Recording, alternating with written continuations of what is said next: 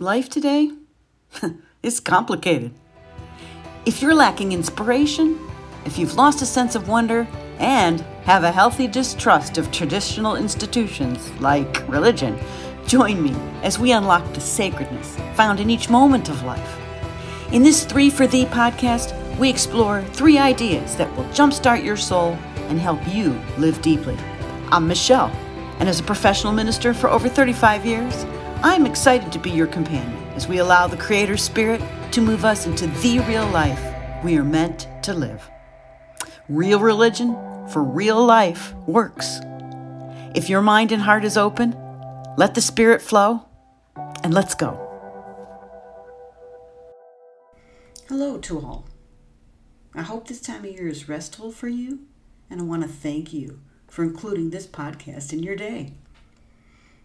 In our last episode, we spent time talking about three human like attributes of God.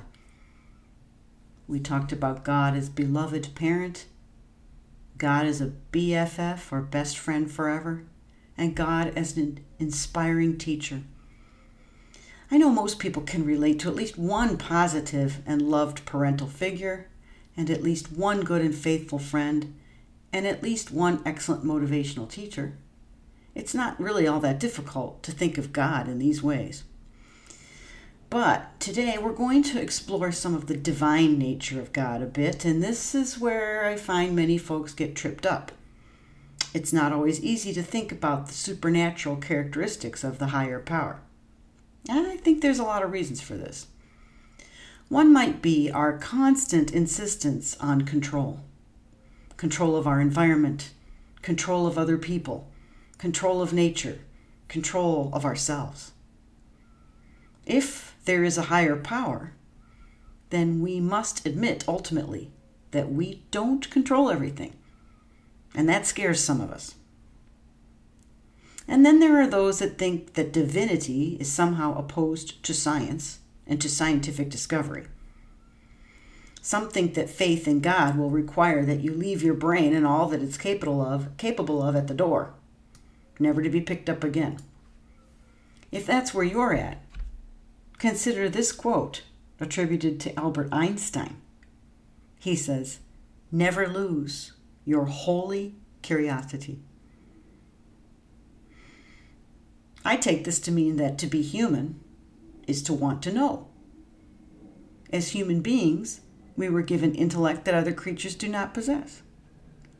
We use the gift of intellect to the best of our ability, but we also find that in the end we can't know everything the pursuit of knowledge under the umbrella of the holy or the vastness of the divine, which has sometimes been called wisdom.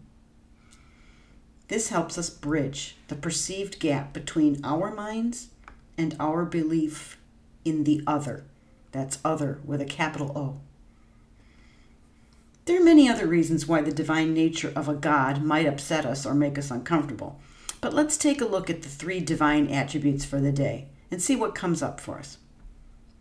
Now, monotheistic religions, that is, religions that promote a single entity as the higher power, have often ascribed these three divine characteristics to God. Number one, God is omniscient, meaning all knowing. Number two, God is omnipotent, meaning all powerful.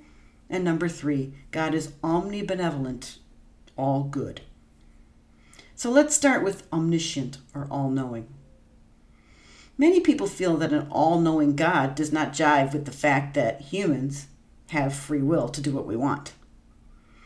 But if a higher being is all knowing, meaning that that being knows what we will do even before we do it, it still doesn't necessarily follow that the higher power will intervene in our free will. In other words, God knows but God also allows. It's a little easier, I think, if we grasp that God, or the higher one, is simply not bound by the laws of time. Imagine a higher power that does not have past, present, or future as an operating concept. Now, I know that's not easy to do, but I believe that our entire universe also operates apart from time, at least as we know time as humans. It's true, here on Earth we have seasons and the evolution of our own creations.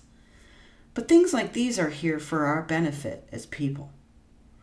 Our world does not completely depend on the passing of time, at least to our current knowledge, and the universe, as far as we know, doesn't either. There was a 5th century philosopher called Boethius. He put it this way He says, God, being eternal, is outside of time.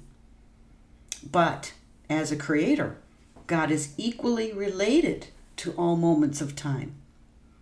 Thus, all times are present to God in an eternal now. So try to imagine a God for whom all times are the present time. Then you can begin to understand the concept of all knowing. God knows simply because God is. We do not know everything because we exist in the construct of time. So you may be thinking, well, what does an omniscient higher power do for me? Well, I know for me, a higher power that is beyond time gives me hope that there's a world beyond the one I know and live in today, and that I too will someday be free from time, free from aging, and all the things that go with living as a finite being.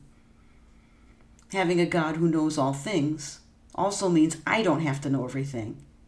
And I'll tell you, as I get older, I've found that to be a great relief.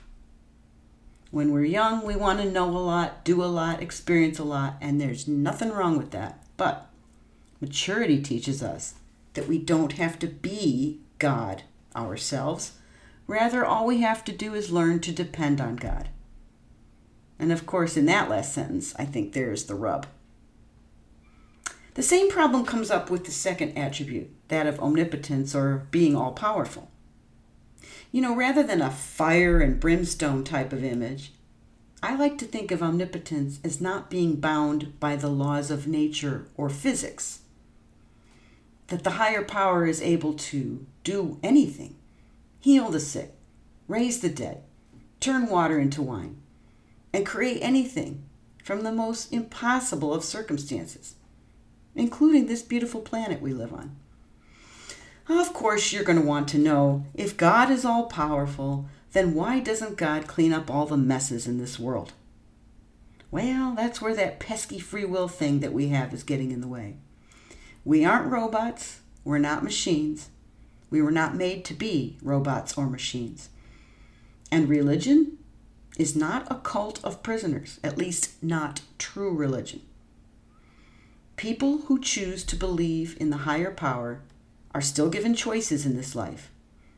And religious people still can choose either healthy, beneficial paths for their lives or less healthy, destructive ones. God does not stop our ability to choose. And again, if there is an omnipotent being that brought us into existence, then we can embrace the truly beautiful fact that we don't have to be in charge all the time in everything. Only recently did I come to realize the relief that comes from knowing I don't have to be the higher power. There might be a day when you know you are no longer in the driver's seat, and you might be grateful to allow someone or something else to rule the world you live in. It can be a tremendous gift to know you're not really the one in control. But even as I write these words and speak them to you, I am aware of how many of us cannot let go of the control we think we have even when it's in our best interest to do so. You know, I have actually watched a couple of people allow themselves to get sick and die because they would not and could not accept help from anyone, including God. Our insistence on self reliance and independence might be the very things that keep us rigid, fearful, exhausted, and in a kind of self imposed hell. Which now leads me to our third divine attribute omnibenevolence, that is, to be all loving. The higher power I believe in is a God of pure love. It's not the kind of love we look for here on earth. as a heavenly spirit describes to her late spouse in C.S. Lewis's Christian classic, The Great Divorce. The spirit says, What we called love down here on earth was mostly the craving to be loved. In life, I loved you for my own sake, because I needed you. Here, we shall have no need for one another now. So now we can begin to love truly. The kind of love we're capable here on earth, even the most altruistic kind of love, still pales in comparison to divine love. We love here on earth because we need to continue our species. We need to give each other support and care, and we need to make our world a better place. And all of this is wonderful and necessary. But the love of the higher power is best described as all creating, all inclusive, and above all, eternal. People who have been loved well by family, spouse, or friends here on earth can more easily grasp the concept of omnibenevolence. But so many people suffer from the lack of earthly love, so much so that the thought of divine love is nonsense to them. If God is love, as we described, why are so many people suffering from a lack of it? I used to tell my son when he was a little boy that the problems of this world, when peeled down like an onion to its core, had only one thing at their core and that was greed. When massive amounts of people has, have as their life goal the accumulation of wealth, then earthly love is not being lived out, and divine love is not even a conscious thought. And if one's not conscious of love with a capital L all around, in nature, in animals, in other people, then there is little chance that one will recognize the true love of the higher power, or anything about the higher power at all. So, to bring all of this home for this episode, religion has, at its core, a belief in something besides the self, and in most cases, that something is the higher power or God. When we can grasp that God possesses the best of the human character along with all that is divine or holy, then we have the true essence of religion. If you've not thought of God lately in any way, why don't you try doing so and see what comes up in your head?